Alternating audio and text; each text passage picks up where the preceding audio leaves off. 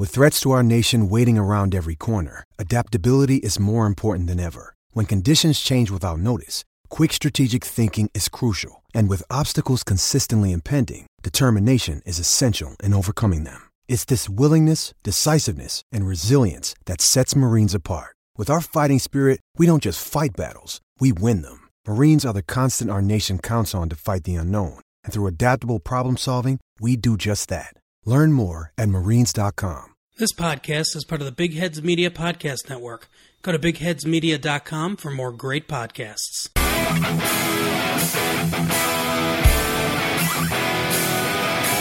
You're listening to the Husker Cuzcast Sports Show. Now, here's Justin Fielder, Derek Stafford, and Tyler Schaefer. Hello and welcome to the Husker Cuzcast Sports Show. Justin here along with the cousins Derek and Tyler. Be sure to follow us on Twitter at Husker for all podcast updates and more. Tonight is going to be our offensive preview episode. Uh, we're just a couple wait, weeks out from fall kickoff. Uh, next week's going to be our defensive preview. So, in this episode here, we're going to take a look at all the key returners, key losses, newcomers, and talk about each position group. So, uh, let's go ahead start it off. I'm going to start it off by the quarterbacks. Key losses: Noah Vedral. He's no longer on the roster. He is now at Rutgers. Uh, that's something to keep an eye on there. Key returners, obviously Adrian Martinez. Uh, you know he's projected to be a starter. We also bring back Luke McCaffrey, another stud. Uh, key newcomers. Well, Logan Smothers. He's now on the roster, so it'll be really interesting to see how he is used here. Uh, so, guys, we can all agree that Adrian Martinez is going to be the starter, right? Uh, what do you guys think uh, about the news coming out of fall camp with uh, Luke McCaffrey and Adrian Martinez sharing reps at one. Tyler? You know, I, I, think, well, everyone wanted to see Luke McCaffrey get some more reps at one. I think they wanted to see a quarterback competition. I think the coaches have talked a lot about um, how Adrian may not have been pushed as much last year. So I think it's good. Now, do I read into anything that, you know, Adrian's job is on the line? I don't see that. I think the coaches have been pretty open without maybe flat out saying it, and maybe some degree flat out saying it, that Adrian is the starter. Um, but I think it's good that Luke McCaffrey is getting snaps with the first team. I think if Adrian goes down or struggles mightily, um, Luke needs to be ready. Derek, do you think fans are overreacting to the fact that Luke McCaffrey is sharing uh, some reps at, with the number ones? I, I, I no, I don't think so. But here's my reaction to it. This just proves what I anticipated from the get go is Scott Frost is going to find a way to get both these quarterbacks in. Like he's not going to let Luke McCaffrey just sit there on the bench. He's not going to just sit there and wait for Adrian Martinez to get hurt. Like I, I think they're going to play both quarterbacks, and it may be a situation where they have both of them on the field, and it may be a situation where he just wants to put Luke, Luke McCaffrey in for a series or two. I, but I do believe he's going to play Luke McCaffrey this year, and I think he even pretty much alluded to that and on Sports Nightly tonight. Right. All right. So go ahead. So wait, real quick. So Derek, so for the people at home that didn't listen, can you provide a little context what Frost said about Luke McCaffrey? Well, I uh, obviously I'm paraphrasing here because I don't remember his exact words, but he said that they've both been have have had really good summers and good falls, and he can't wait to watch both of them play this fall. Yeah, and, and I I'm with you, Derek. I think that he will find a way to get Luke McCaffrey on the field. I think that I am a big Luke McCaffrey fan. I got mocked on this podcast two years ago when I said I could see Luke McCaffrey taking the starting job someday. I backed off that stance, and all of a sudden that stance was right. Um, but I, I, I don't know if I agree with you. I don't know. I don't know if Frost is going to put Luke McCaffrey in for full series in the game. I don't. I can't imagine Adrian Martinez sitting out 15 plays in a game. I just I don't know if I could see that. Um, now maybe two on the field, maybe the occasional play or a couple plays here and there at quarterback. Um, I could see that because he is such a dynamic athlete. Putting him at wide receiver, um, doing some cool motions, but I just don't know if I see that much involvement. Well, I, again, I think maybe you're overreacting to what I'm saying. I'm not claiming they're going to be 50 50 quarterbacks by any stretch of the imagination. But I just think maybe a series. Like, I, don't think, I mean, if it's one series, I don't think it's going to be 15 plays. You're looking at seven, eight plays. All right, this is what I want to know, guys. Is 2020 setting up for a big con- uh, quarterback controversy? Is a quarterback controversy brewing here? Now, if you take a look at the schedule, the first four games that Nebraska faces at Ohio State, Wisconsin, at Northwestern, and Penn State. These four teams right here, they had very good defenses last year. In 2019, Ohio State, number one total defense. Wisconsin, number six total defense. Northwestern, number 26 defense. And Penn State, 33 defense. By all accounts, they are still going to have great defenses in 2020. So, as Adrian Martinez takes the field for Nebraska this year, and if we happen to struggle whatsoever against those four teams, uh, just based off the way the schedule is, headed into week five, can you see a way that there could be a quarterback controversy if Nebraska's not producing offensively like what the fans think we should be in year three? Tyler? I, I do. Um, and, and, and I don't know if it's fair to Adrian, but let, let's just put a scenario out there. You say four games, and I agree with that four game premise, but let's just say two games. I mean, a lot of people have us projected to lose against Ohio State and Wisconsin. Those are arguably the two best defenses we play. So you go 0 2, and let's just say Adrian Martinez has two average games at that point. Not bad games. He's not he's not, you know, throwing four interceptions, but he's completing 55, 60% of his passes, you know, maybe maybe a 1 to 1 or 2 to 1 turnover to intercept uh, TD to turnover ratio. Not lighting up. I mean, you have a lot of bases of people out there that already think Luke McCaffrey should be competing or taking this job. I think the fans are going to get vocal and and again, to your point, Justin, these are the four best defenses we'll face all year. Unfair to Adrian that he's going to be judged so early on the season. It, it is really important, probably for his confidence and the team, that he comes out really hot. Derek, what do you think? I, I disagree. I don't think there's going to be any controversy because Tyler, you you know this it's it's the old adage: the backup quarterback's everybody's favorite quarterback when it comes to a struggling team.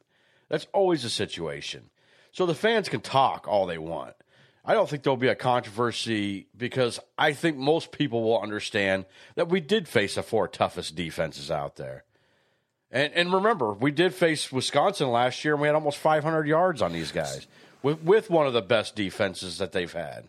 I, I do want to add here. Uh, last year, Iowa was number 12 in total defense, and Minnesota was ninth in total defense. So those defenses were a lot better than Northwestern and Penn State. Be that as it may, still four tough defenses right out the gate. I mean, Well, Absolutely, but again, you just named Iowa and Minnesota in there. Well, now all of a sudden, that six out of the eight teams you're playing have great defenses. So almost everybody we're playing has a great defense. That's Big Ten football. You're just going to have to.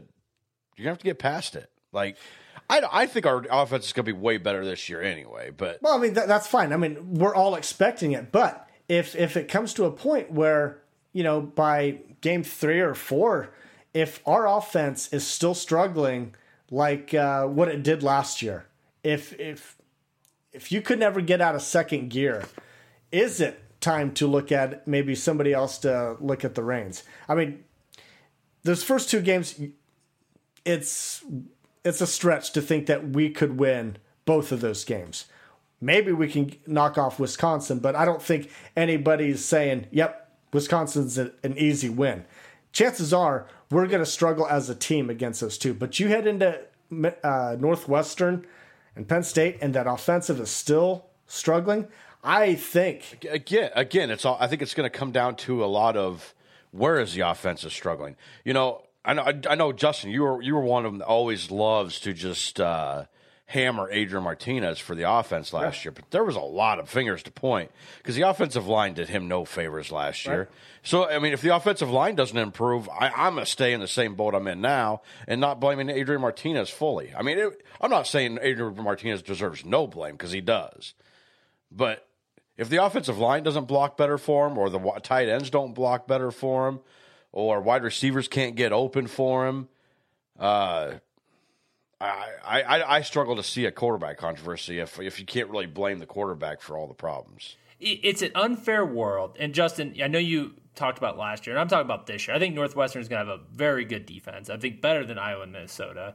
But it's an unfair world. It's a, it's a very unfair world, and it's something that Adrian Martinez is going to have to be mentally strong because, again, Derek, you're right. The backup quarterback is everyone's favorite player, and again, if you're looking at 0 and 2, a 1 and 3 start, which is very possible, unfair to Adrian, he could be playing okay football. It Just the margin of error against those teams are so small.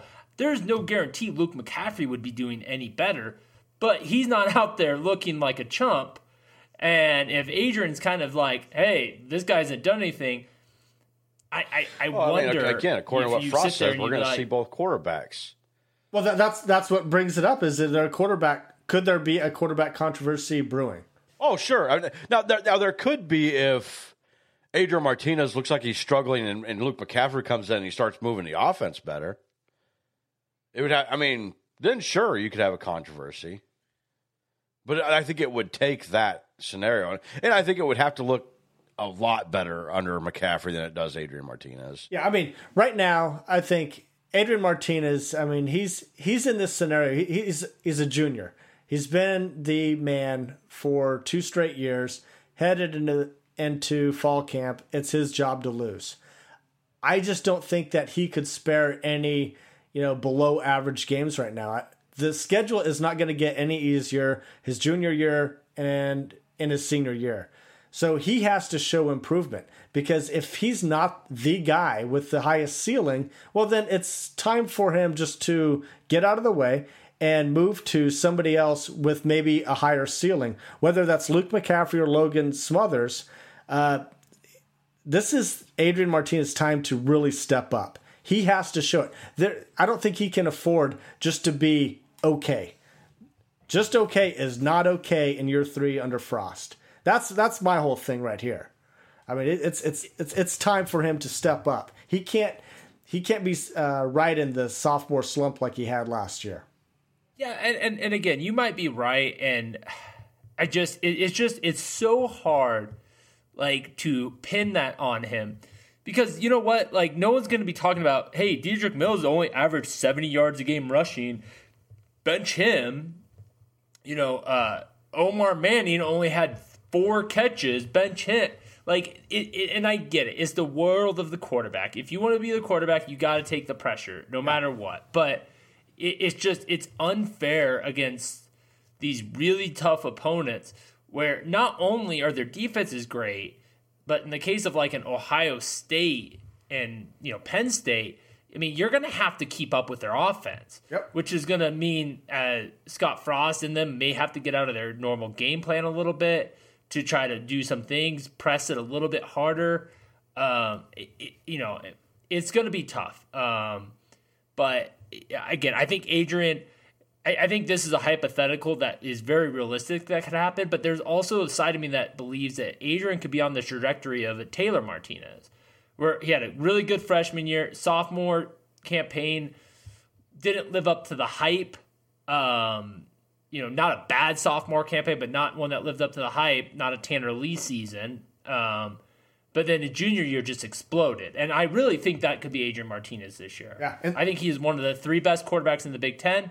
I think maybe top four, but yeah, he he is a really good quarterback, and I think you know, maybe maybe not the first games, maybe he's not gonna light the world on fire, but I really hope he gets a chance to see the season through because I think he could put us in a position to have a strong back half. My other thing with that scenario, I just want to hit this is if you flip to Luke McCaffrey, my fear is a game like Iowa, a game like Minnesota, games that I think we can win today.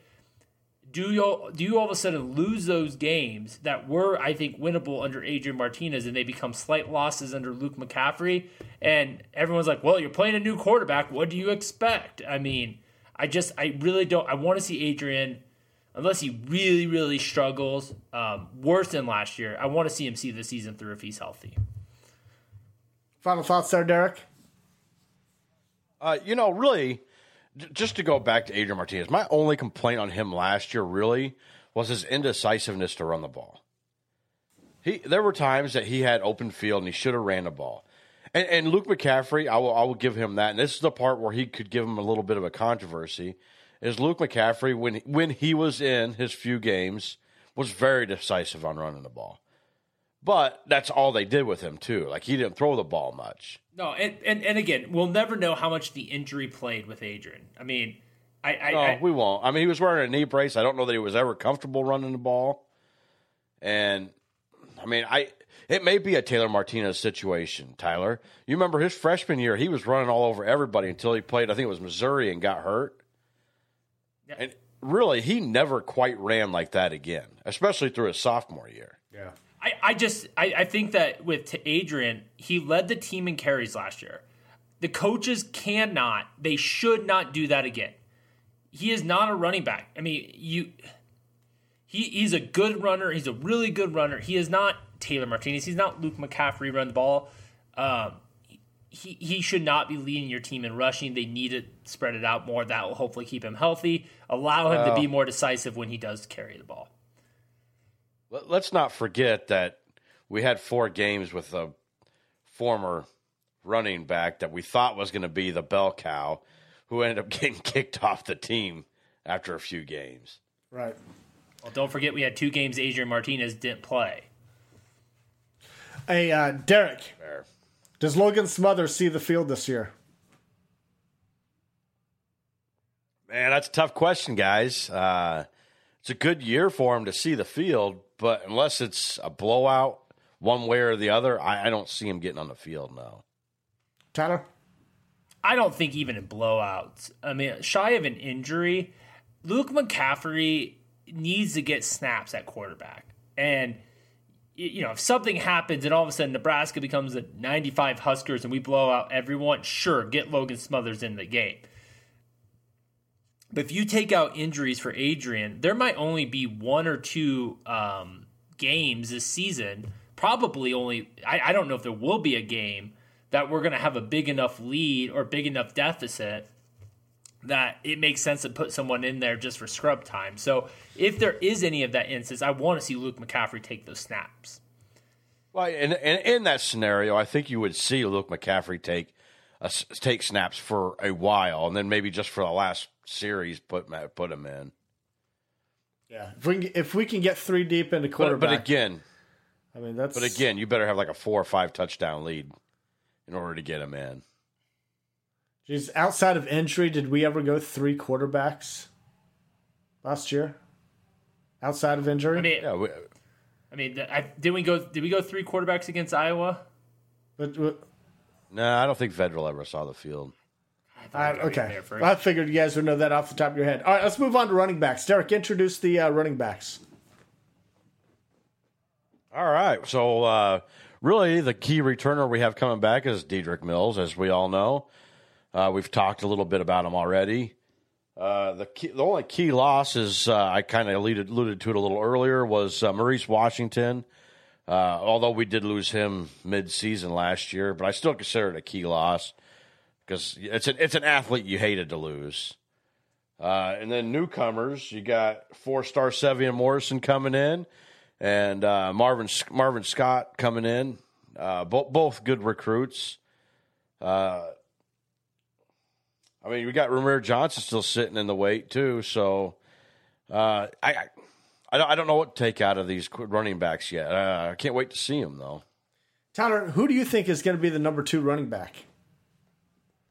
I'm gonna go with Rahmir Johnson. Um, you know, I, I think you know Ronald Thompkins. You know, talk about sports night tonight. Scott Frost alluded to that he's competing for that two or three spot.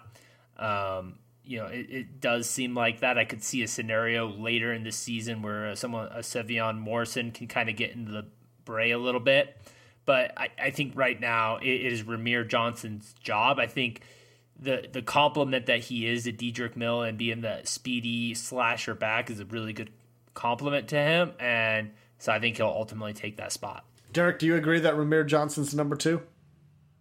One hundred percent. I, I I just can't see anybody else taking a spot at this point.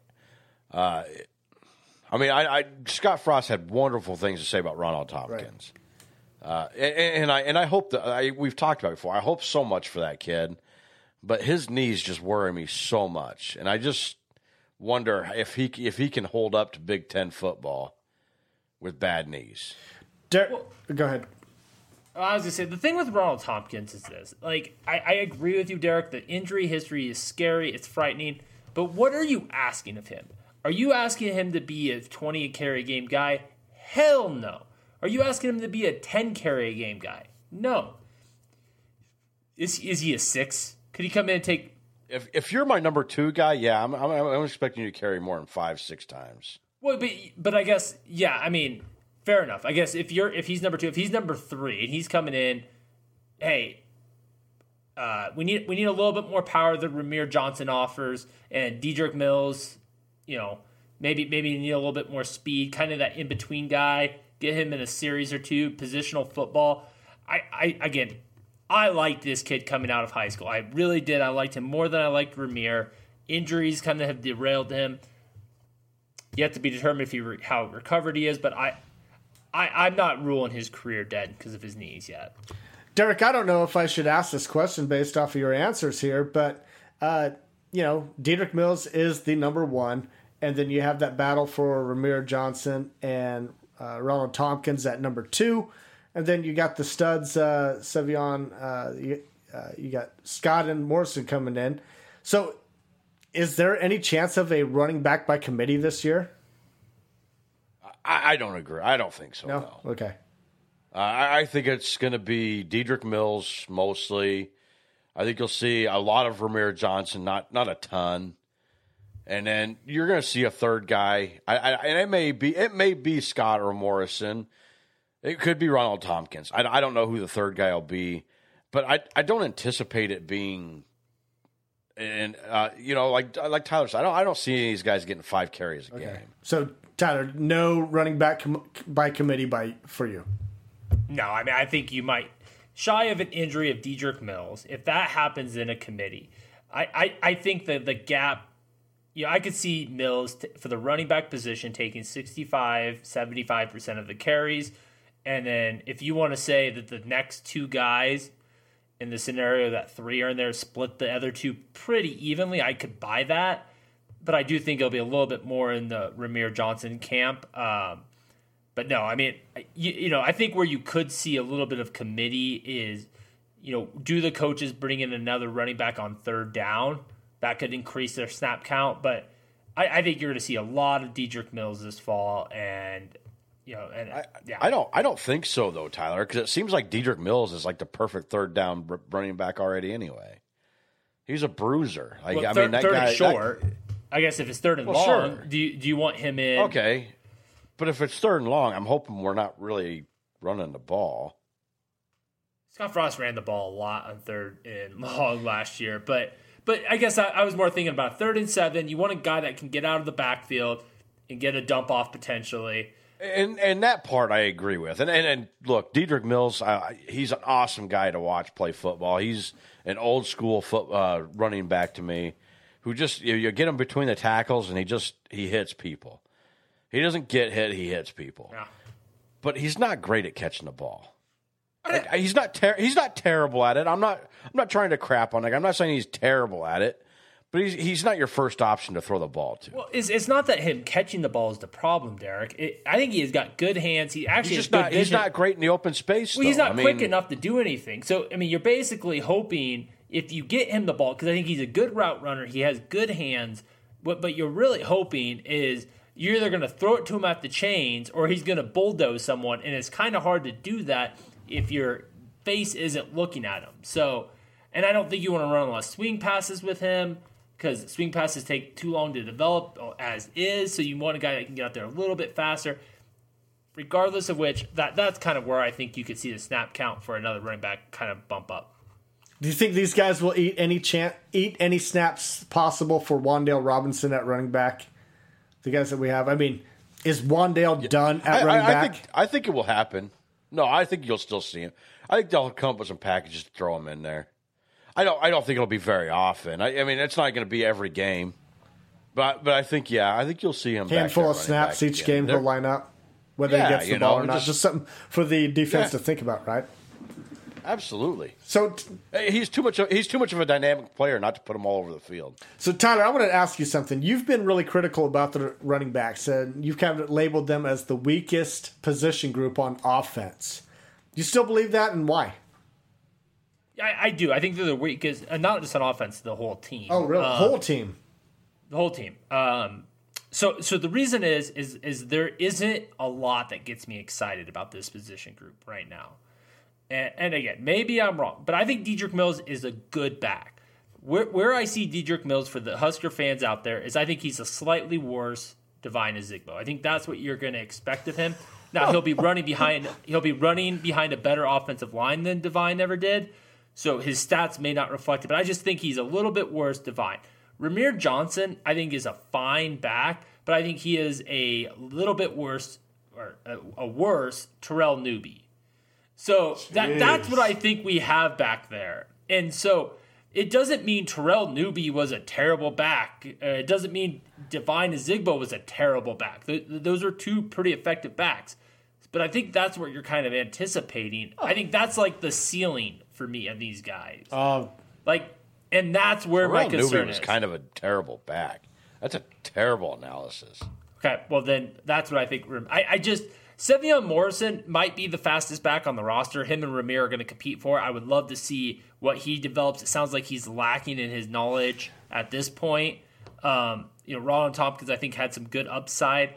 I it, it doesn't mean these guys are bums. It doesn't mean they're going to be a, a non-effective group. I think with this offensive line, which we'll talk about more, that they're going to get holes. They're going to get opportunities, but I just think they're they're I don't. They're not. an- I don't see any of these guys in All American. I, I don't see any of these guys really first team, Well, second team, All Big Ten. I don't think we have a guy on our roster that's an All American, but I think that's a disservice to saying Dedrick Mills is a slightly less than a Zigbo. I mean, what Dedrick Mills did as a junior was was awesome, and we have higher expectations. I think the ceiling's even higher for him as a senior. Zigbo didn't come out of onto his own until he was a senior. So we already get to see a game ready Dedrick Mills head on out there. So I, I mean, I think Dedrick Mills. I think he's. I mean, he could easily be a twelve hundred yard guy. Well, I'm sorry, one thousand yard guy in this abbreviated uh, season. One thousand yards. I mean, D- D- Devine. I mean, his senior year averaged seven yards a carry. I, I don't think. I don't think Dedrick Mills is going to average seven yards a carry. That's fine. Like I, ju- I think he's still a thousand yard back even in nine games. 12 games Devine Zigbo played and had seven yards a carry, barely hit a thousand yards. I'm calling it, man. I'm calling it. Dedrick Mills will have I- a thousand yards. He, he's I, Calling it. I, I think I, I think that number's closer to 800. Derek, chime in here. I'll I'll agree with Tyler. With the probably it's probably gonna be closer to eight hundred, but it's only nine games. Like I, You don't think That's he's going to average at least hundred yards each game? If he, if he's if even he's if not he averages hundred yards, it's only nine hundred yards. okay. Well, I, mean, I, I'm I- I'm higher on. It's, the it's running. probably in it's probably in between there. And, and to be honest with you, I, I, Tyler, I don't know why you're shitting on Ramiro Johnson so hard. Like I think this guy's good. I again, I have one game to judge him off of, and I thought he looked really good against Maryland. I and I know their defense was shitty. I, but I thought he looked really good. And now you're getting a little bit of weight on him. You're getting him to know the offense a little bit better. You're getting a little technique going with him. Like I, I, I see big things for Rahmir Johnson. I think this guy can really break things wide open for us. and I think he he- is an awesome. I th- th- this is the uh, Derek Brown, Calvin Jones days when you had the bruiser and the speedster. And that, that's what these two bring. That's what these two bring to the table. I'm not saying they're going to be as good as those two, obviously. Derek's going back they're 30 gonna, plus years for an analogy right here. I mean, a, a, more recent one is Dan Alexander Correll Buckhalter. Um, but more than 20 years. Jesus, guys. I, I, I, here's my thing Rahmir Johnson last year. Okay, Mo Washington early in the year became a flake. Okay, Dedrick Mills kind of took over that starting role. You know, he kind of was that guy. After him, they put Wan'Dale Robinson back there, a wide receiver. So that tells me exactly. He played running back all through high school. I mean, fair enough. It's and, not like it's not. The guy was more new to being a wide receiver than he was running back. But he, uh, fair enough. Fair point. Fair point. And, he, and he's dynamic, and he's as good an athlete as we have. I just think last year he had opportunities that he could have got more playing time, and there's a reason why he didn't. Maybe I'm wrong. Maybe I'm being harsh on him. This doesn't mean I think this is a bad unit. I think, again, you guys think Terrell Newby was a bad back. Um, I don't think he was. I think Devine Ozigbo was a really good running back his senior year. I, again, I don't think I'm being critical, but I think that for me, when I'm looking at this team, which I think has a lot of good units, this is one that there, there isn't. I'll put this way, and we're about to hit the wide receiver, so it's a good segue. There isn't an Omar Manning back there, where a guy who I'm not sure if he's going to be great, but man, it wouldn't shock me if he's an All American. We don't have that guy at running back. Well, Tyler, you're going to introduce the uh, wide receivers. Take it away. So, um, return. Well, key losses. Uh, J.D. Spielman, obviously the biggest loss, leading wide receiver um, one of the greatest wide receivers in Nebraska history statistically, and uh, Kanawai Noa, um, the transfer from Cal last year, kind of underdelivered. We are returning uh, sophomore Wan'Dale Robinson, who we've already talked about, and junior walk-on Cade Warner. Um, you know, you look at some of the new guys coming in. Xavier Betts, who is the number 20 high school recruit, uh, Alante Brown, who's the number high school prep player, Marcus Fleming, high recruit, 4 4 guy, Omar Manning, who is Jesus in Lincoln right now, and uh, another guy who's a walk on, um, grad transfer, Levi Falk um, from South Dakota. Um, guy had put up over 700 yards at South Dakota, could contribute. And you also look at guys like Chris Hickman, Jamie Nance, and Dar- Marion Houston that could be in the fold, fold this fall. All right, so Tyler, with all that being said, what is your starting wide receiver uh, depth chart? What's what does your starting lineup look like? I, I, think it's going to be Wan'Dale, Cade Warner, and Omar Manning.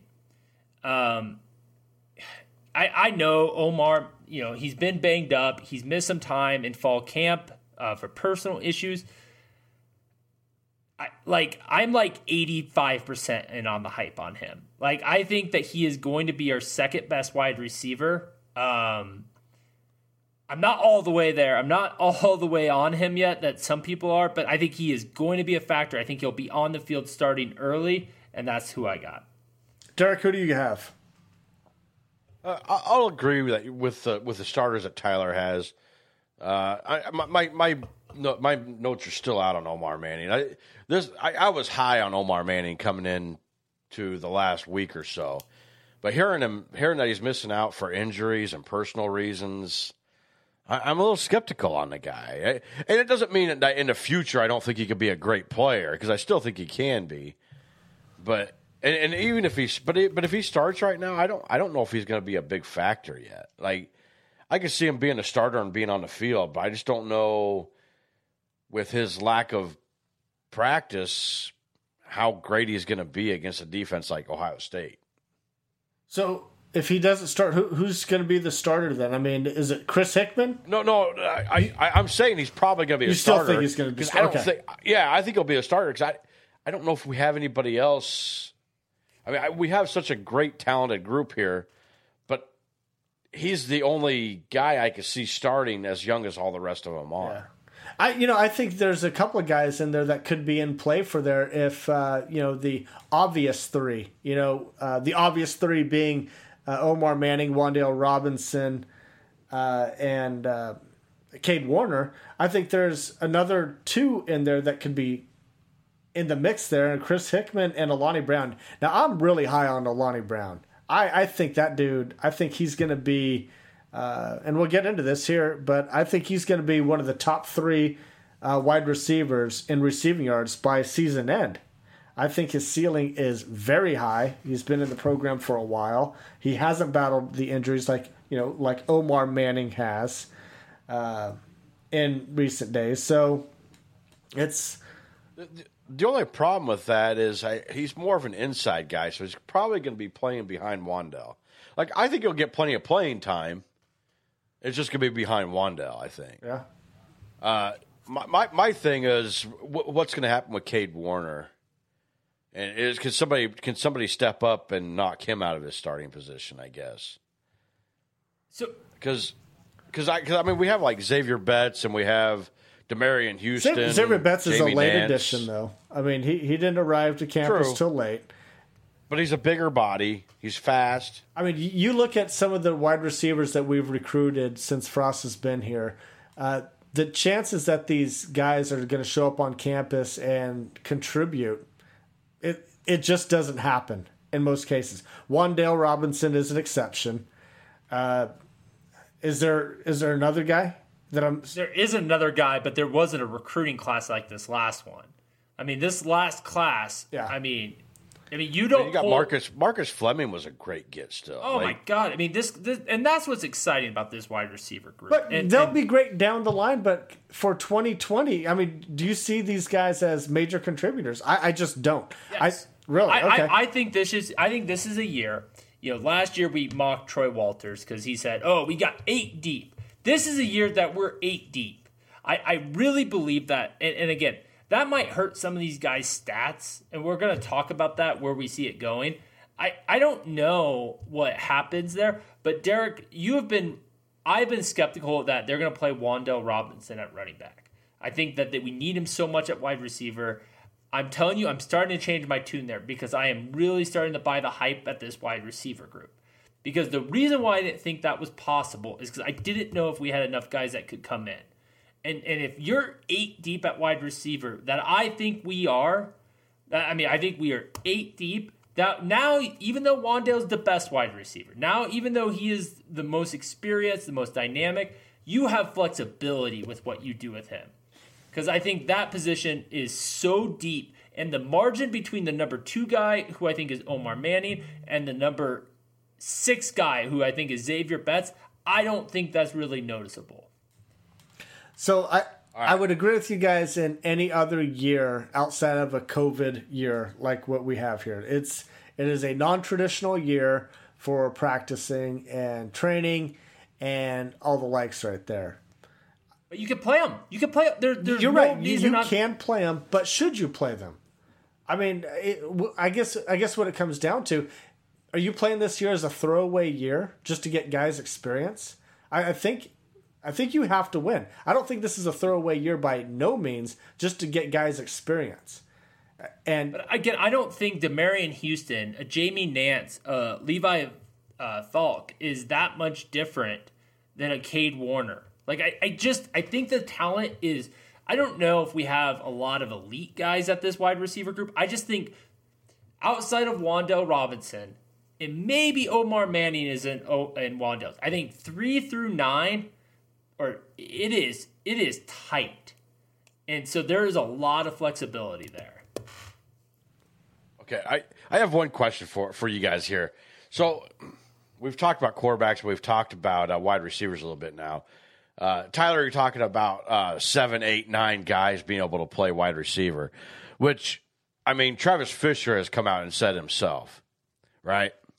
And now Bo- uh, Barrett Ruud just came out yesterday, I believe it was, talking about how great these quarterbacks are looking. So here's my question to you guys. It's the, old, it's the old adage. Does the offense really look that much better, or are we still really concerned about this defense if the if this offense is, is like tearing them up? personally, I'm concerned about the defense. I mean, that's that's been my take all off season. I mean, I think the defense is where if we have any concerns whatsoever on the team, it's going to be on the defensive side of the ball. Outside of the secondary, I think secondary is tight, but uh, defensive line and linebackers is where I've had concerns. But yeah, that's a fair point, Derek. I mean, what you know, what gives right there? You know, I don't know.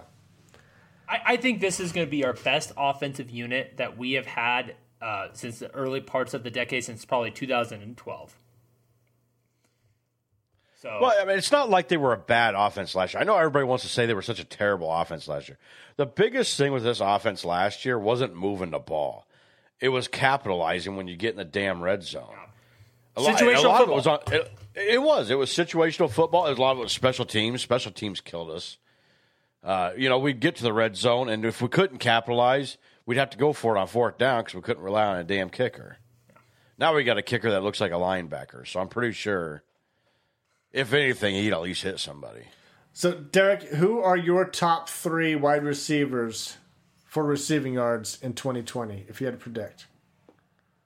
Oh man, that is tough. Uh, one and two has to be probably Omar Manning and Wan'Dale Robinson.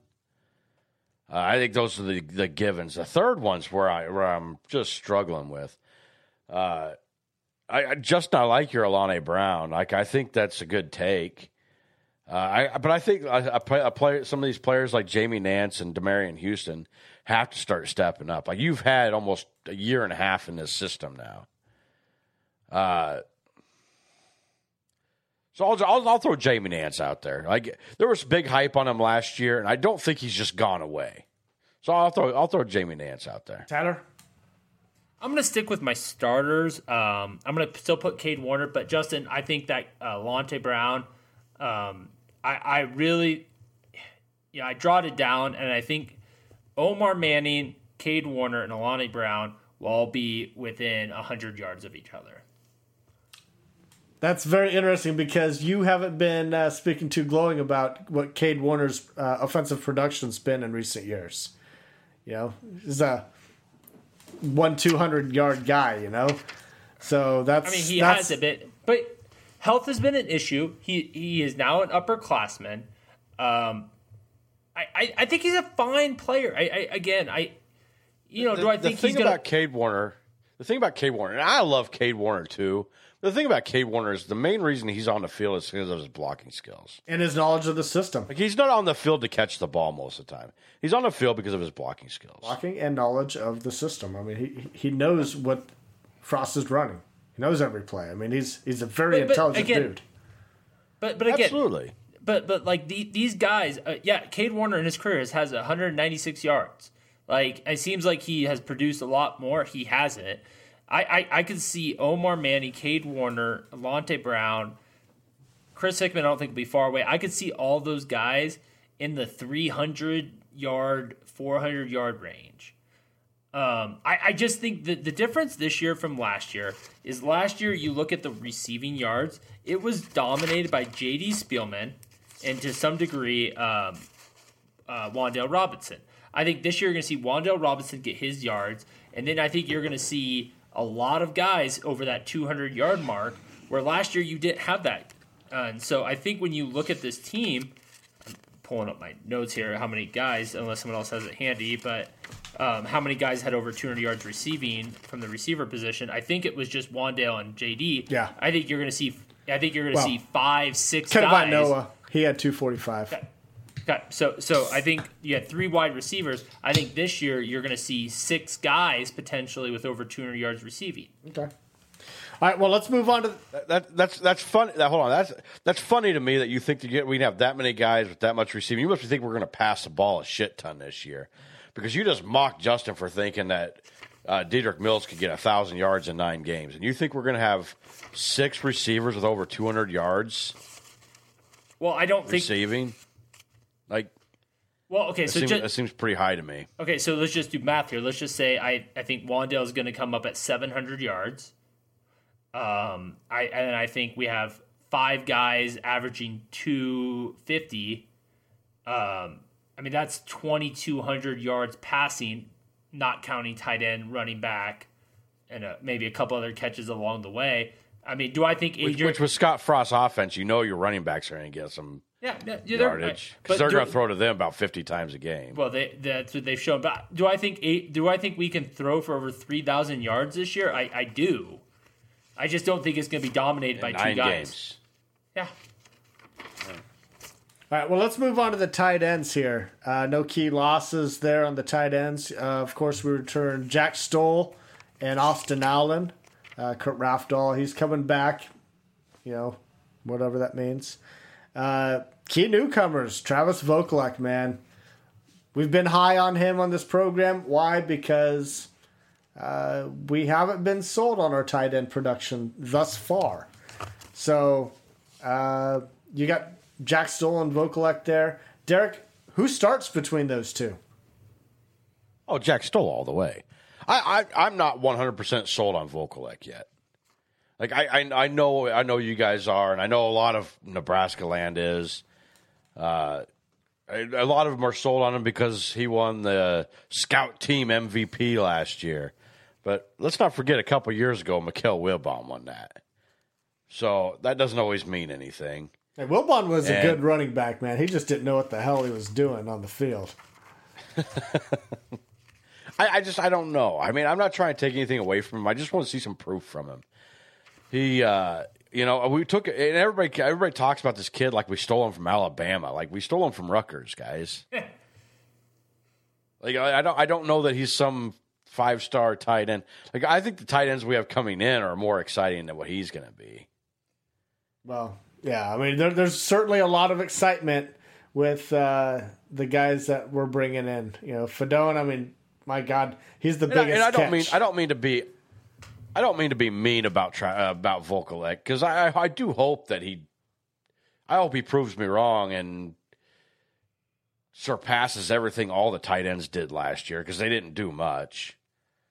But I mean, to me, to me, right now, Jack Stoll's been like the favorite guy at Nebraska for tight ends for quite a while now. I don't see him losing his starting job. I, there's just no way I could see him losing his starting job. I could see a, a, lot of scenarios where you might put two tight ends on the field, though. Tyler has uh, Jack Stoll done enough to maintain his starting position at tight end. I mean, he was third in the team in receiving last year. He, he I think what we've seen of him has been um, he, he's played okay I, I think so. I, am with Derek. I think he's a starter. I, I have a hot take here, and then I'm going to have to explain it. I think of our offense, three of our top six best receiving weapons are at tight end. I think between Austin Allen, Vokolek, and Jack Stoll. The problem I have is I am not convinced the utilization of the tight end will be there. So I think this position group is stacked. I think it is it is one of the best units we have on this team. I think it is loaded, but I there's been no evidence in the Scott Frost tree in his time at Nebraska that we're going to start putting out two to three tight end sets often. Derek, what do you think? Tight end's going to get more uh, involved in the game. First, uh, yes, for, I think for a couple reasons. Uh, I think one of the big reasons is the new the new offensive coordinator, which we'll get to here in a little bit. Uh, he he's already been mentioned several times at trying to get the tight ends in more. Uh, and so, and so, and I think he will have. I think Scott Frost listens to him. I think Scott Frost listens to him better than he ever did uh, Troy Walters. And so, I, I, think he'll get his way in in putting the tight ends in more and getting them more uh, involved in the game. Uh, I, I also think with all the tight ends that we're we're uh, recruiting right now, I think they're wanting to prove that like, hey, yeah, we're going to use our tight ends because they don't want Fidone to decommit and go somewhere else, which he could do at any point. And if you start proving that you're still not going to use tight ends, there's, I mean, who's to say he doesn't do that?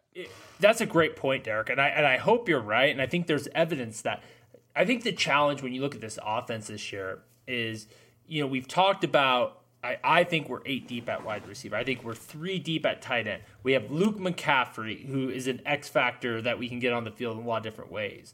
I mean, those are a lot of weapons to try to manage. And again, one critique of the Scott Frost regime has been he has not been the best at getting a lot of guys involved. And so you're not even asking for an improvement, you're asking for an overhaul in that area. If you're start if, if in my opinion, getting those three guys on the field. All right, let's move on to the offensive line because this is uh, this is a very big position group. No pun intended. Derek, take this one away. See what I did there? Good pun. Yeah, thanks. Yeah, I see what you did there. Uh, okay, so offensive line, like this is the key to the offense right here, right? Uh, for I mean, it, it, the offense is only going to go as far as this offensive line takes them, and everybody's expecting a huge jump forward. And, and here's why, guys. There's no key losses on this offensive line. There's none. Nobody left. Nobody's graduated. They're all coming back.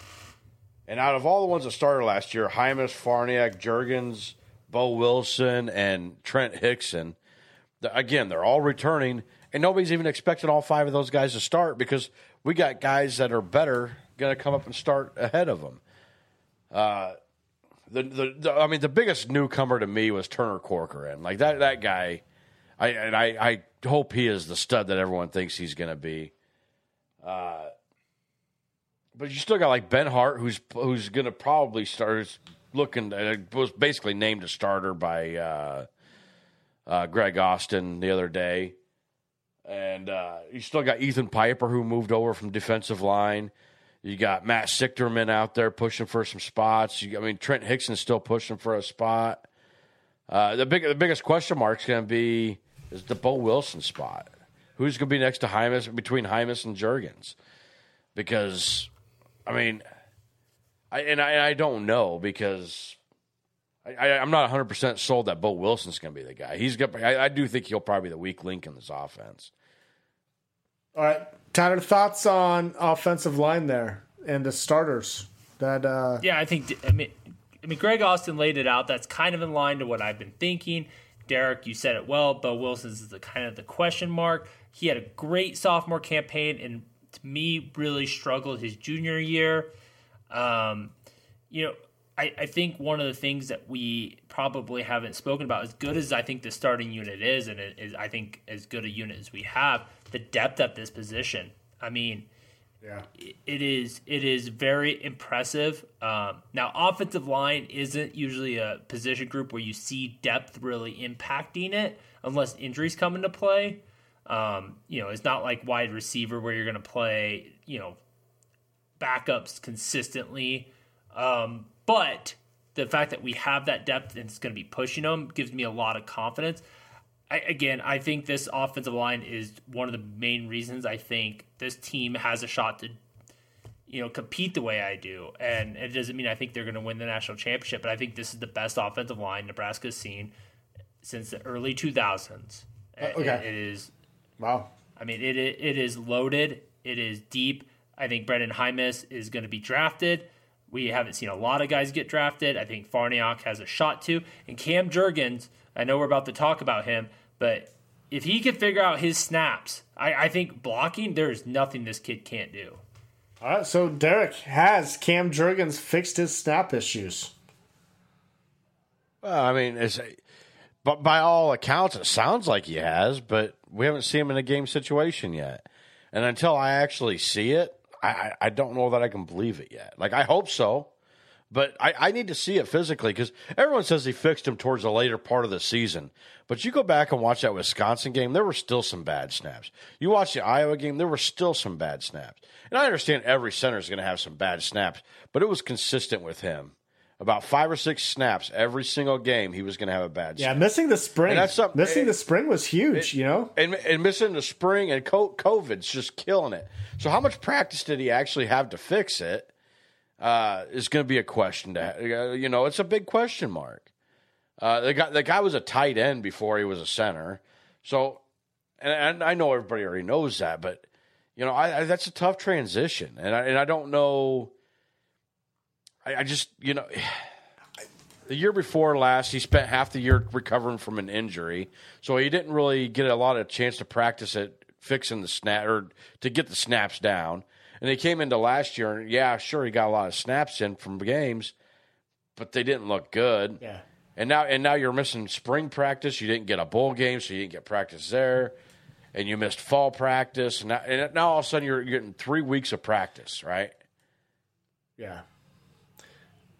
So So I, I'm not I'm not 100 percent sold that he has it fixed, but I sure hope he does because his snaps absolutely weigh in, weigh so much on what Adrian Martinez or Luke McCaffrey, for that matter, do. Yeah, it's disrespectful to think that you know he's a weak link on this offense. You know, but oh, he's one of the best Yeah. blockers on that offensive line. is. But he he really is. But you know, his uh, snapping was a liability to the offense last year, and you know that's unfortunately that's one of the positions where you're touching the ball every play of the game, and you can't afford not to be perfect. You have to be perfect in that scenario. especially in a in a, in a in a college game where all you're running is pistols and shotgun formations. Yeah, Like we don't get under center anymore. right. And so So so yeah, your snaps have to be perfect almost every it's it's a lot of pressure on him, and I I mean, I don't think we're gonna see the struggles that we saw in the first five games last year, but I would not be which, sh- which were yeah atrocious. they were atrocious. But you know what? I, I'm not expecting you know uh, bad snaps at that high clip like what we saw. I mean, maybe there's going to be one or two that you know get away from him, but as long as it doesn't result in disaster, I mean, I, I think that's acceptable. Uh, you know, he's what two years into learning a brand new position. I I- think it's fair, Tyler. The, the the leash has to be short. I mean, does I- it? You say one? or- Yeah, I, I think so. I, I just you, you want to talk about Adrian Martinez struggles last year. You want to talk about the offensive struggles. I think a lot came from the snaps. I think he's a great blocker. I'm with you guys. I think he's got it fixed. It's another year snapping. It was new to him. I'll give him all the excuses in the world. But game one, if Adrian Martinez is jumping four or five times a game, you, you can't you, you, you can't wait five games to figure that shit out. That's true. He, the leash on him is one or two games. If if Martinez is jumping, then give Hixson, give Will Farniok. I think both those guys are capable. I don't know if Hixson can snap the ball. I don't really know how hard snapping the ball is, but if Cam Jurgens hasn't figured that out, man, I, I, I hate it. I mean, and, and and and it doesn't mean he can't be a starter in the future. Move him the guard. Move him the guard. You know, he could sit behind those two seniors this year. Um, get get back in the starting lineup next year because I think we need him there. I think he's there, but that that that is a leash that we to me has got to be very tight this year. Okay, agree, Derek. Uh, yeah, yeah, really. Uh, yeah, I hate to break a guy's confidence by pulling him out, but if you're not doing the job, you're not doing the job. So I, I find it I find it hilarious that you give him a short leash in his second year of snapping the ball, but yet the a quarterback headed into his three year he has no short leash. He, gets the benefit of the doubt. I think that's great hypocrisy from you two. It's it's it's it's amazing. because because again, a lot of a lot of Adrian Martinez's problems were the snaps that were coming to him. It's it's hard to focus on where your wide receivers are going when you're scrambling for the ball. You're, I mean, you're, you're saying that as if it happens every single play, but I mean, it it didn't. It happened a lot. But okay, happened. It happened too much. It did in And- the and first again, part It, the it happened. En- it happened enough that Adrian Martinez did not trust him to snap the ball. I think. Uh, he was jumping at times when he didn't have in to the jump. beginning of the year, that happened. Like in the first couple of games, it did not happen as the season progressed. I again, I, I, we, we, we have had this debate so much that Adrian Martinez, you act like he was Tanner Lee last year, and he wasn't. He wasn't that bad. He was an adequate quarterback. Statistically, he is one of the better quarterbacks in the Big Ten. There's so much evidence to support. I know you don't like looking at numbers. I know you don't care about what people actually do. Just your you what you want to create the narrative on. But the, the evidence is there. Adrian Martinez is a good quarterback. Having snaps in the right place will help. And, and again, my, my other piece on that is I also think we have really good backups. It's the depth that we have. Not that Luke McCaffrey's not quality, but I, I think that there's a lot of really good centers that were options for this coaching staff to do. Well, and again, I'm I'm going to I'm to bring this up, and it's something I've said plenty of times before too. Is I think bringing these bigger outside receivers that we're actually getting in, like an Omar Manning and a Xavier Betts, and some of these other guys that are well over six foot, Marcus or uh, Chris Hickman. Uh, I, I think that helps the quarterback so much because JD Spielman, as great as he was, should have never been on the outside. He was a slot receiver. He was a slot receiver up until last year. Right. Yeah. I mean, we didn't have anybody So else to we- plug in there. And that, that was the problem. We didn't have anybody to be on the outside. Mike Williams, I seen him even complaining on Twitter that, the, that he was playing on the outside and he didn't belong on the outside because they didn't have anyone else to do it. So I, I think getting these bigger receivers, I think, will help the receiver uh, quarterbacks quite a bit too. All right. Uh, last thing on offense here before we move on. Let's talk about the offensive coordinator position. Uh, there was an article written. I, I, going blank on who wrote it, but they were talking about, uh, you know, new offensive coordinator issues because you know as if the play is going to be play calling is going to change. I don't know. I mean, do you what do you guys think about our new offensive coordinator, Tyler? Well, let's be very clear about this. This is still Scott Frost's offense. And the, the people that write about how the new offensive coordinator is going to affect Nebraska, I, I don't think the impact's going to be huge. I think the impact's going to be at the wide receiver group, which we've talked about. So uh, I think it was a Fox article or Fox commentary on it that that was a concern, and that was a really naive and undereducated position Yeah. because there is no I mean, maybe some personnel groups, maybe some prepping that will be changed, but expect this to be the Scott Frost offense we've seen the last two years. Just because Matt Lubick comes in as new OC doesn't mean that oh my God he's going to introduce a whole new offense. I mean, he's not even going to call plays. So I mean, I don't. know. Derek, what are your thoughts here? Well, I mean, my thoughts are apparently being a sports journalist anymore takes nothing but a hot take because you don't have to do research. You just have to have you just have to have a hot take. Have something clickable. There, something. Hey, I want to read that because it says Nebraska on it. Uh, it's it's absurd. Obviously, nobody's somebody did not, did absolutely no research because Scott Frost is not going to give up the reins to calling the plays. Right. So the offense is not going to change. The only thing that's changing is how the organization of the practices is going, which apparently Matt Lubick is doing very well with. Uh, like Tyler said, the the the, the uh, uh, progress of these wide receivers is hopefully going to change.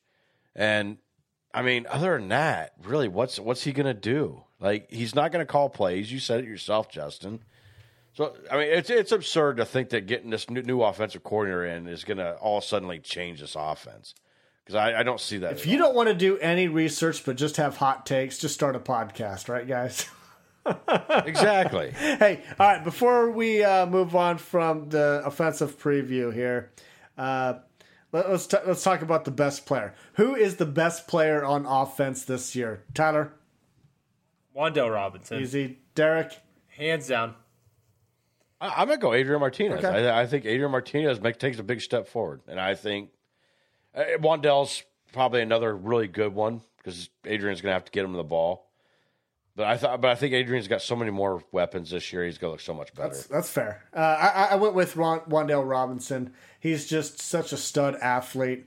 He's so damn athletic. I mean, you just have to you have to get him the ball, however it may be. You know, uh, we we discussed it. He's probably not to line up at running back much to get the handoffs or anything, but he's going to. We're going to find ways to get him the ball, whether it's screens, downfield, or you know across the middle, whatever. You just have to get him the ball. Let that dude make plays in the open field because he's so spectacular. Uh, next category, Derek, top incoming player is Ah, I, I got to stick with Omar Okay. Manning. I think. I, I think he'll struggle at the beginning of the year, but I think he'll catch on by the end of the year. So I- I'm going to stick with Omar Manning on that one. Derek. Or I'm sorry, Tyler. Omar Manning. I got Omar Manning also. There's not there's not a lot of guys to choose from here actually. I, I really honestly thought you'd have picked Alante Brown. Justin. I I have him written down also, but I just think uh, I, I did too. I and I, I thought I thought about saying him first because because of how long he's been in the system, and I think he, he's going to have a pretty good idea of this offense. More than more so, way more so than Omar Manning. But I, I just think with Omar Manning's size, it's just going to make a big Yeah, difference. if he, I mean, if he's healthy this year, I mean, golly, the the sky's the limit there at the receiving core. You know, Alante Brown, he's a great addition. Also, he was my number two. Uh, all right, most improved guy. You know, the guy that played last year, Derek.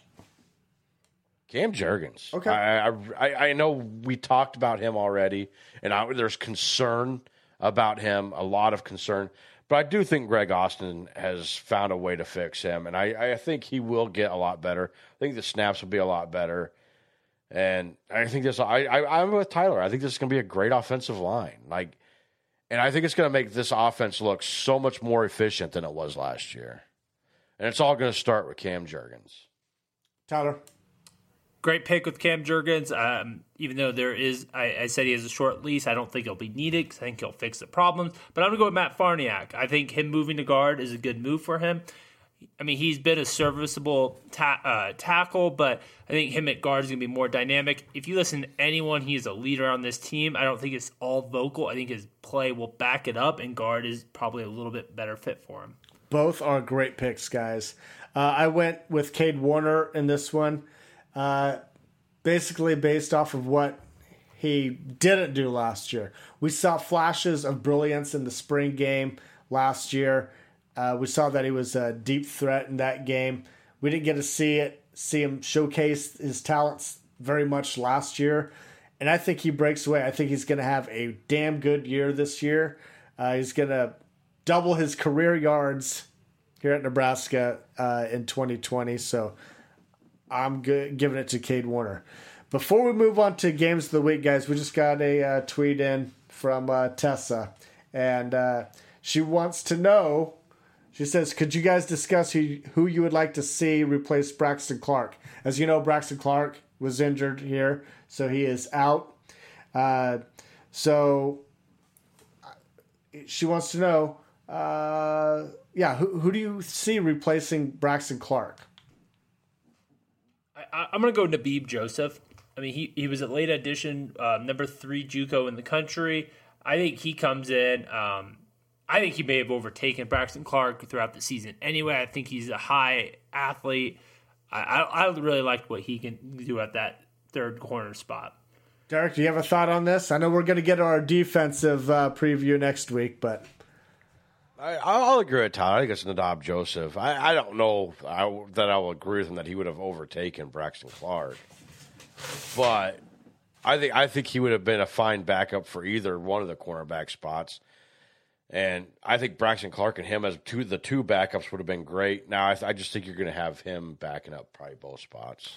uh, it's not a bad pick. Uh, Quinton Newsome came to mind right there is That's a good one too. uh, so I, I don't know. I mean, we'll, we'll dig deeper. Hopefully, we've learned more uh, next week when the defensive coaches come back. They spoke uh, yesterday. Offensive coaches will speak tomorrow. Lots of talent in that secondary. Oh, Lots yeah. of talent there. I mean, we feel really good about what we have in the secondary. So a, a guy like a Noah Gates, even though he's played safety, I, I think he's capable of playing corner. Um, Quinton Newsome's a really good pick there, Justin. Yeah, I think that is a. Um, I, I feel very confident with that position group. All right, let's move to the games of the week now. Uh, man, we, we struggled last week. Uh, lots of upsets last week. I went two and four. Tyler, Derek, you guys went three and three. So I am nine and eight on the year straight up. Tyler, you're eleven and six. Derek, you're eleven and seven here. So, uh, let's get into it. A lot of top twenty-five matchups here. First one is number four, Florida, six and a half point favorites at number twenty-one, Texas A&M.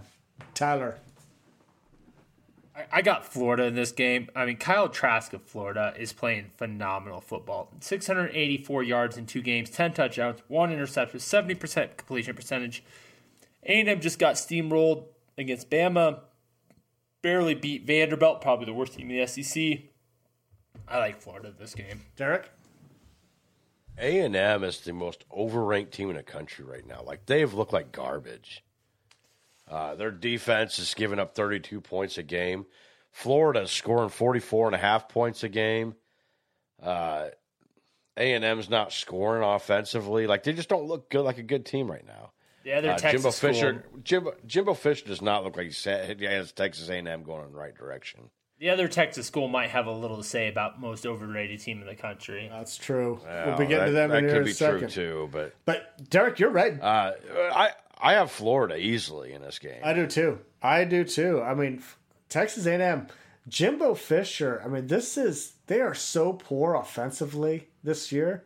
It just it's got to concern A&M fans. Aggie fans must be out of their oh, mind. absolutely. I mean, Like you, like you got rid of Kevin Sumlin to bring this guy in, and there's no improvement.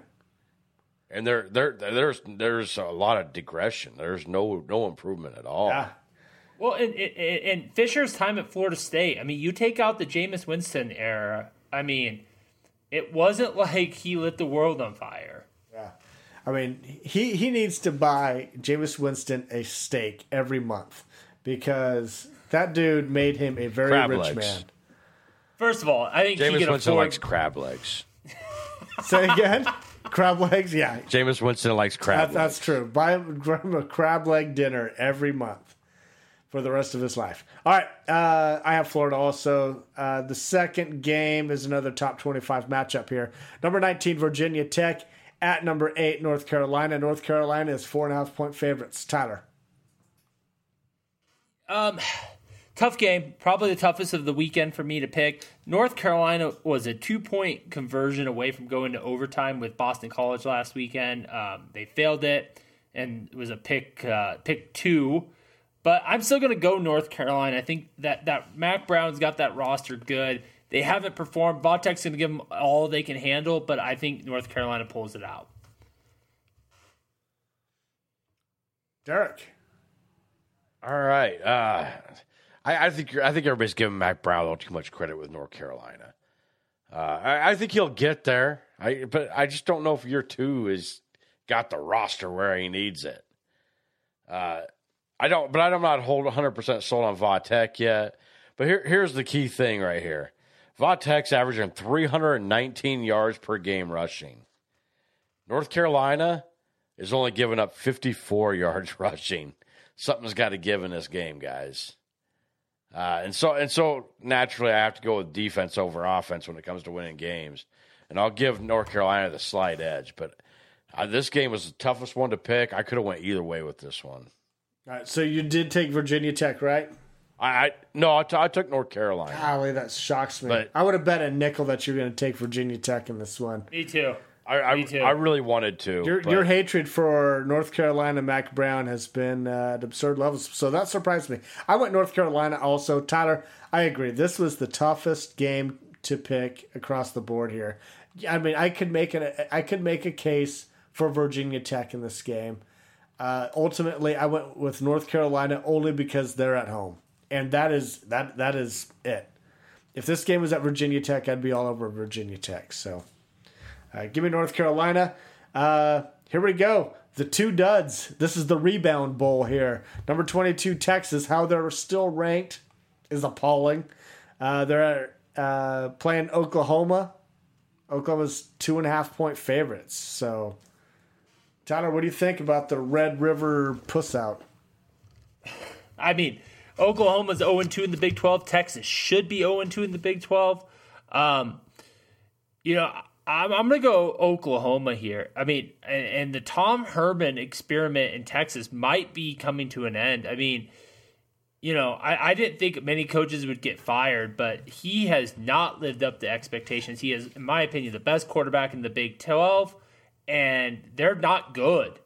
Uh, they're just not a good team. And I think Oklahoma, man, they've struggled. I mean, it's hard to go with them. This was probably the second toughest game, but I'm gonna I'm gonna take Oklahoma. Derek? Well, you want to talk about Tom Herman? I think Lincoln Riley's being exposed.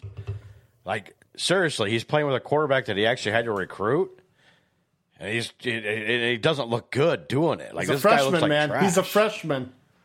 Yeah, but he looks bad doing it. I don't care if he's a freshman or not. He looks bad. He's throwing more interceptions than touchdowns, and that's not what quarterback gurus produce. Uh, I, I'm not sold on Oklahoma. I think they're really bad. Bookie Radley Hiles is getting just totally torched in every single game. Uh, I, I'm I'm, a, I'm to take Texas with the with the quarterback, experienced quarterback over this freshman that seems to make a lot of mistakes. Yeah, I'm, I'm going with Oklahoma, but I got I got to uh, remind you guys when uh, Tom Herman was coming out of Ohio State, he was the highly is the most highly sought after coordinator in America. Everybody thought that he was going to be the next best head coach. Man, there's a lot of people hammering on this guy, and in Texas, in a place where he gets the best recruits out of Texas he's underperformed so much. I have a lot of being in Waco. I have a lot of Texas fan, uh, Texas friends, and man, they're they're disappointed in this guy. It's like they they have hope, but not not so much anymore, man. It's like uh, it, it's it's a real struggle. It's entertaining if you don't like Texas. Uh, I don't like either team at this point, but I'm going with Oklahoma here just because surely Lincoln Riley doesn't lose three in a row, right? Yeah.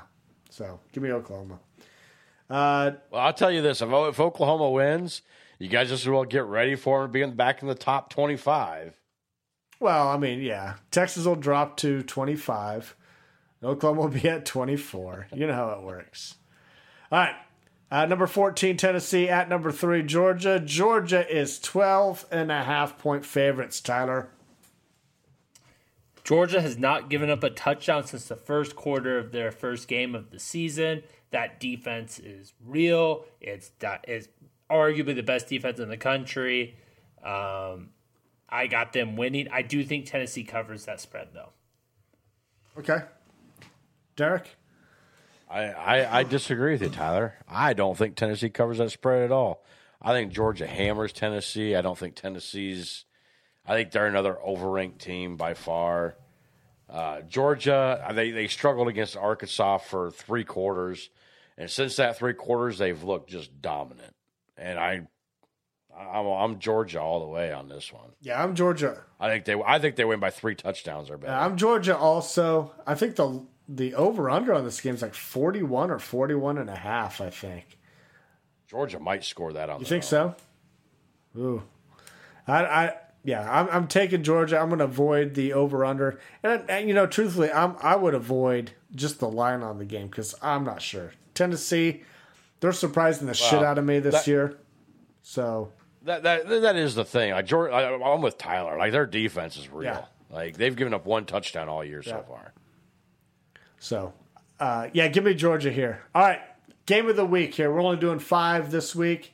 We've done six the previous two weeks, but this is uh, this is it here for us because not a lot of great matchups out of these five. Number seven, Miami at number one, Clemson. Clemson is 14 point favorites. Tyler. You know, there, there's always these points in college football, and Nebraska's been there too, where these historical powers come back, and, and everyone is saying the U is back. Well, you know what? They're not there. They're not in Clemson's weight class. This is a heavyweight going against a lightweight. Clemson wins big. Really? Okay, big. Derek, do you agree? Uh no. I I agree that Clemson wins. I don't think they win big though. Uh D'Eriq King has looked phenomenal so far this year. He's got six touchdowns, no interceptions. Uh and I get it. Clemson still has uh sunshine over there. Uh, sunshine. Trevor Lawrence. you know, but and he, and he's a damn good quarterback too. I don't believe I don't believe he's thrown an interception yet this year either. Uh, but Cle- Clemson's defense hasn't been as stout as what they have been in the past. I mean, they gave up 23 points to Virginia, so I, I think Miami's going to score some points on on Clemson. But I'm with Tyler. They're just not deep enough to to keep up with Clemson in the and at the by the end of the game. Yeah, I mean, I have Clemson in a close one also.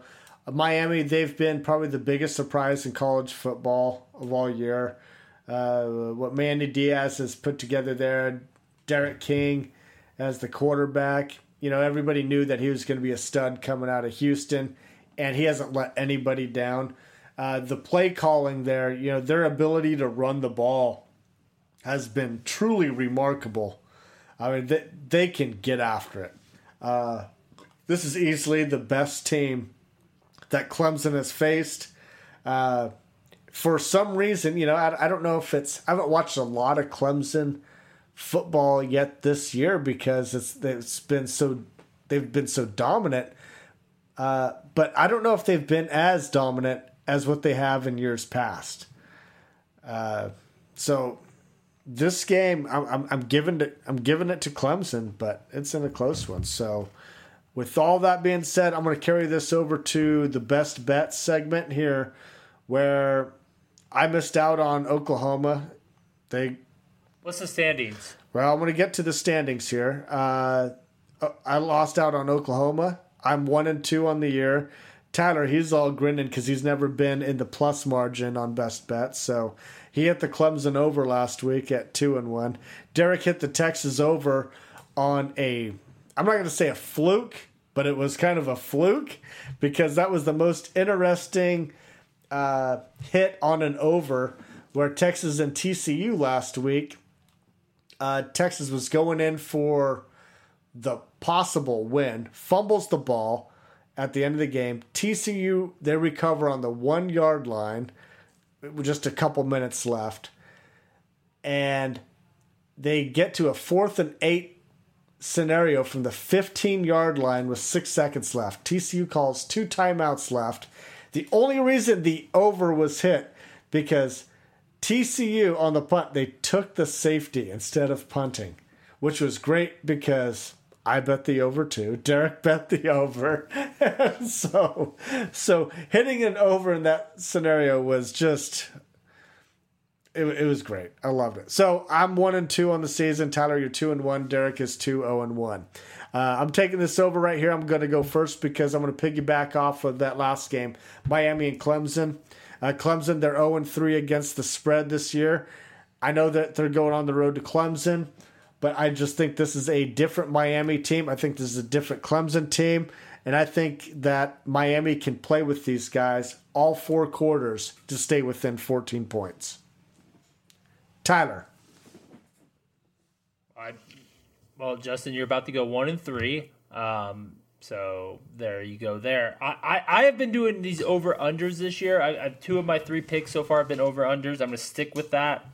Um, I'm going to go the over on the Mississippi Kentucky game at 58 points. You know, obviously a lot was made when uh, Mississippi State won Week One. Um, and, they scored a lot of points against LSU and gave Bo Pelini his most passing yards ever in SEC game.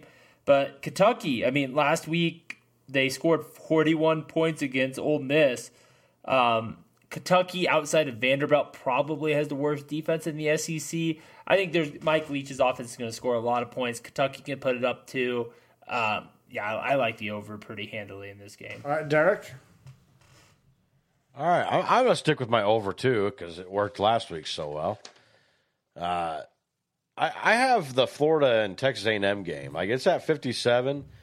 Florida's scoring 44 and a half points a game. A&M's defense is giving up 32 points a game. Uh, but even even Florida is giving up 29 and a half points a game. There's not a lot of defense in this game, it looks like. So 57 seems like it should be easy to cover. What is it, 57 or 67? 57. 57, okay. Okay. Good picks, guys. Good picks. We'll see. Uh, we'll see how that turns out now Guys, we went long tonight. We've been doing that lately, as a matter of fact. But uh, it is time for last call.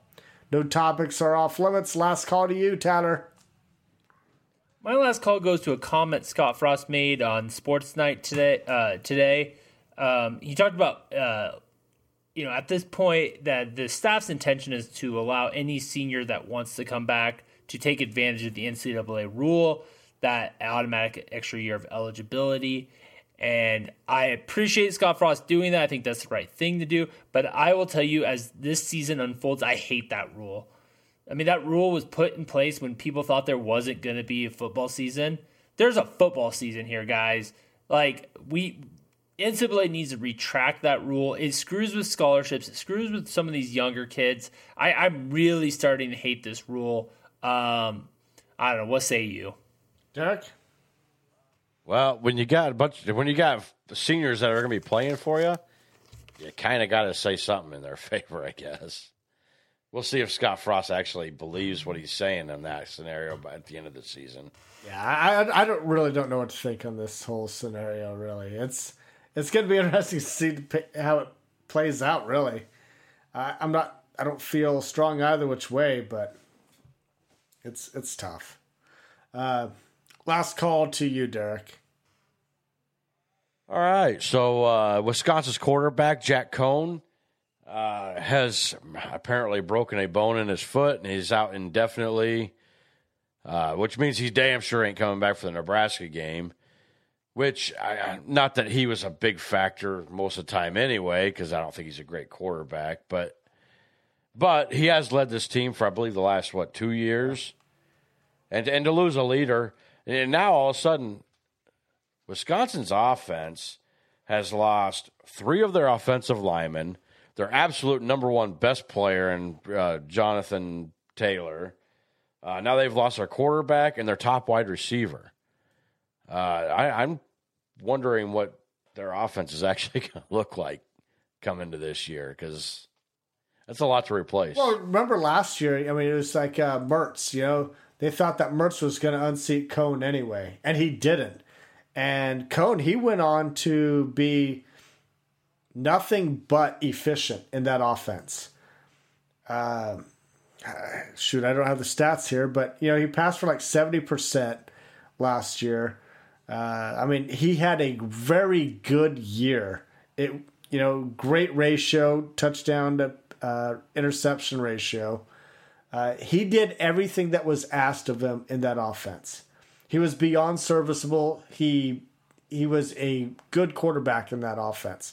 So I don't know. I don't know what to expect from Mertz. I mean, if if uh, that dude he can get out there and if he can even mimic what Coan could do, and if you weren't impressed by Coan, if Mertz can do that, I think they're going to be just fine. I think they're going to be perfectly fine there at the quarterback situation.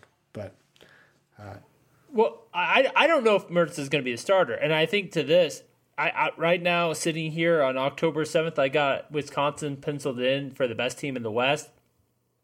I say penciled in because shit that that that needs to be a racer handy because Wisconsin there's cracks in that foundation right now. Their offensive line I think will be fine. They always seem to find another running back, but I mean, you lose a quarterback. I mean it, it's it's interesting what can unfold there. Well, I mean, yeah, you're right. It is, but you know, he wasn't a top four, top five. Maybe he was a top five quarterback in the Big Ten, right? You don't even think it was a top five? No, he maybe top seven. Really? Okay. You gotta remember, I I know he had a high completion percentage right? but I don't think he ever threw past five yards. Yeah, I mean, very seldom. I mean, hell, he, he had like most of it was most of it was dump. He had like passes. four or five games over 300 yards last year, guys. I mean, he, he wasn't a he wasn't a total screw up. I mean, he had like eight games over 200 yards. I, I, I know in your ranking you have Jack Coan ahead of Adrian Martinez, and that's where we rank. But but, but again, when you're dumping it off to, to Jonathan Taylor, okay. he runs it, and, and that's yards. fine. That's fine. I mean, that that makes it look great for him. He did what he was asked he, to do in that offense, and he did it very he, well. He did. He did. I don't know if he did it very well. He did what he was. He did what he was asked to do, though. Okay. All right. Uh, all right. Last call goes to me, and I am going to throw a shout out to the MAC. They are returning for a six game season. Uh, the first three games, all their games are going to be on Tuesdays and Wednesdays, which I absolutely love. So we get some college football betting action on Tuesdays and Wednesdays. Uh, I think they're going to return on November 3rd. Uh, after that, their games will be on Saturdays, which is fine. But uh, at least we get some action during the week. So that, that excites me. Tyler? Yeah, um, I'm happy the MAC's back. Um, more football. Derek? Yeah, it gives me something to gamble on for throughout the week, I That's guess. That's it. That's it. That's all. That's the only thing that we look forward to the Mac too. So, all right. Hey, let's get out of here. Fun episode, guys. Special thanks to Connor Russell for putting this audio together for us. Uh, be sure to follow the Husker Cuzcast on Twitter at Husker Cuzcast. Like us on Facebook. Look for episodes on Podbean, iTunes, Apple Podcasts, Spotify, and BigHeadsMedia.com.